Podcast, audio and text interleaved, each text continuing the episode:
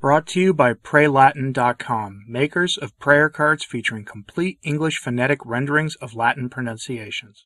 First, I want to say that this is actually Anthony Stine. My voice might sound off today. I have been hit with something that's temporarily impacted the sound of my voice, so please keep me in your prayers.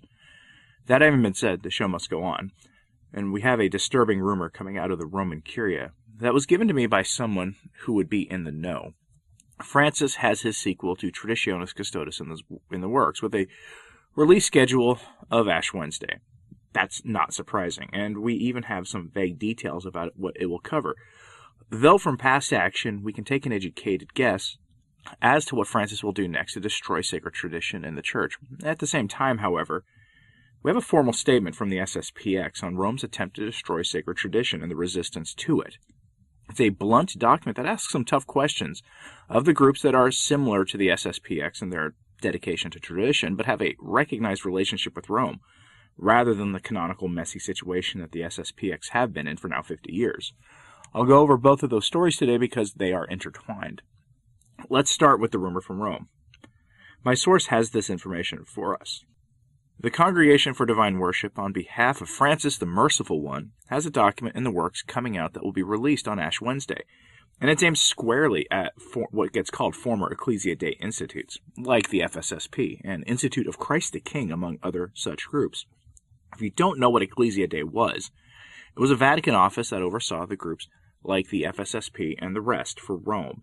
It was founded off of the document Ecclesia Dei of 1988, which was the Vatican's formal and rather questionable response to the SSPX and the actions taken by Archbishop Lefebvre to preserve the traditions of the Church that Rome had been trying to bury since Paul VI released his new rite of Mass and his questionable revision of the sacraments.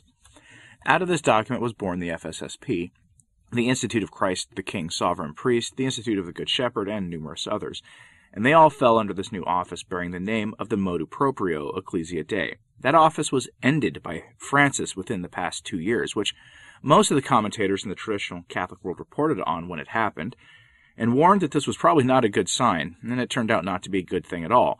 That office was abolished, and the present mess, the slow ending of these groups, began in earnest.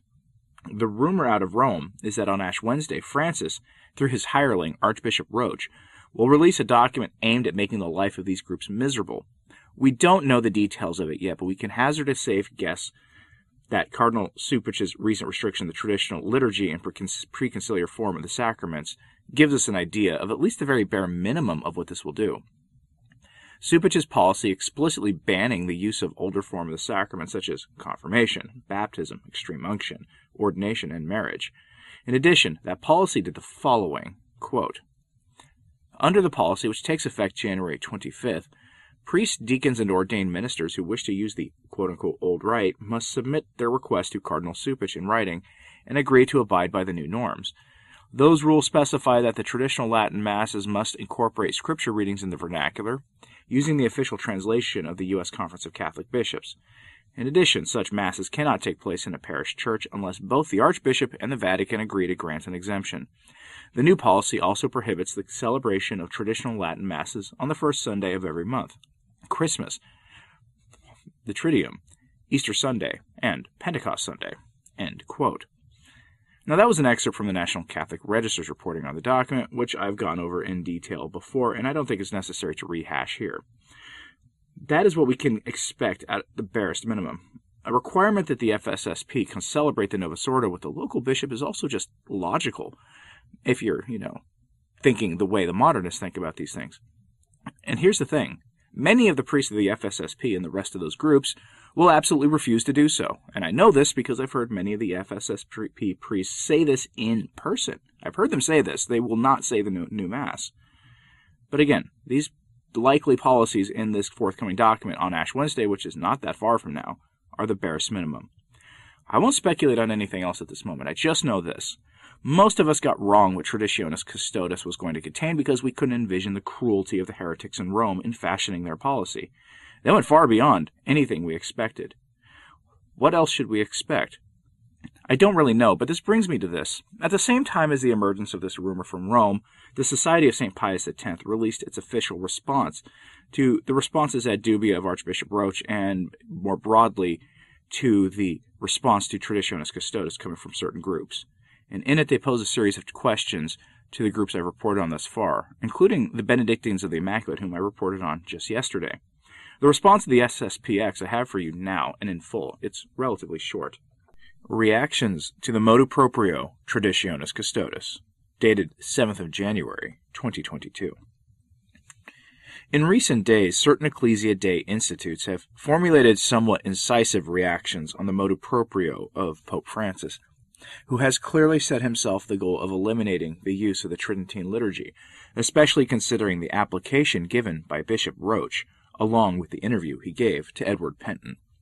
The disappearance is aimed both directly by important limitations of the previous use allowed by the Summorum Pontificum, as well as indirectly by suppressing the use of the Rituale Romanum and the Pontificale Romanum, as the Bishop Arthur Roche explained to Mr. Pentin.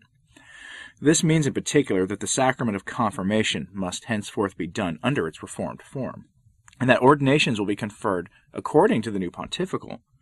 This point also concerns the so-called Ecclesia Dei societies, which seek to stand behind their own right to remain unaffected by these transformations. But that is not the case, as Monsignor Roche clarified. Faced with this state of formal notice, certain superiors or certain priests have begun to react a little more vigorously. Thus, Father Louis Marie de Blignières of the Fraternity of St. Vincent Ferrer affirms that obedience has limits, but when it comes to knowing what measures could be taken, he claims to rely on a double fidelity. Quote, never to go beyond hierarchical communion with the Pope and the bishops, never abandon the sacred heritage which is our joy and pr- procures the salvation of so many faithful. As for Father Guillaume de Tanoüarn of the Institute of the Good Shepherd, if he resolutely affirms that it is necessary to choose Summorum Pontificum against Traditionis Custodes, and if he shows the obvious weakness of this last document, then we must look to the question he was asked recently. Quote, do you think that the ex Ecclesia Dei communities are ready to resist?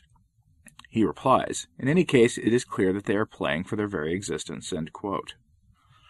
Finally, Mr. Jehan de Belleville, founder of the Benedictines of the Immaculate, reaffirms, as indeed have other institutes before him, his attachment to his constitutions which specify the exclusive use of the Tridentine rite, and according to a custom since the foundation, that of the old Rituale and Pontificale.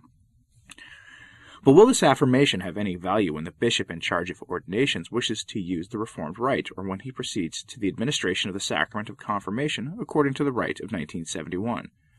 What principle can these societies and these priests invoke to stand up against a general law that the Pope is determined to impose, by removing, if necessary, the concessions or specific exemptions that were given by his predecessors if it is just a simple preference, how can they maintain it against the will of the Pope? How can they justify an opposition on such fragile bases? The coming months will show the extent of the difficulties these communities will have to endure. They will also show how far they are ready to go to defend the traditional liturgy and to denounce the reform that Rome is gradually imposing on them. The question posed by the SSPX is pretty simple. You cannot resist the actions of the Pope in this regard if your defense of the Latin Mass and preconciliar form of the sacraments is based only on mere preference. The SSPX position is based on a preference for the Latin Mass, but it goes well beyond that.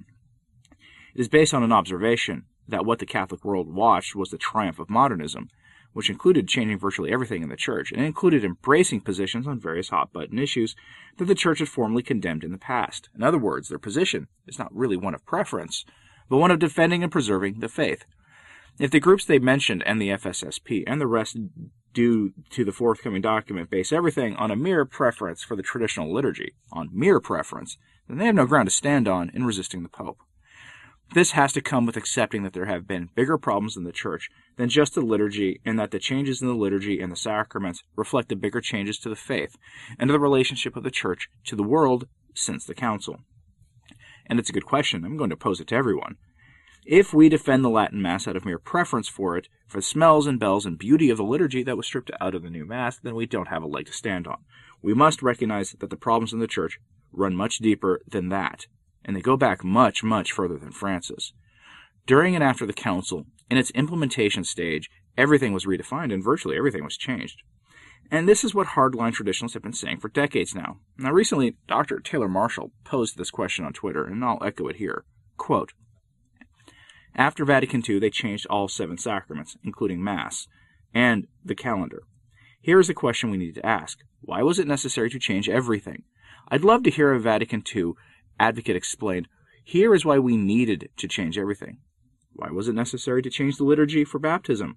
Why was the old baptismal rite broken? Is the new baptism rite better?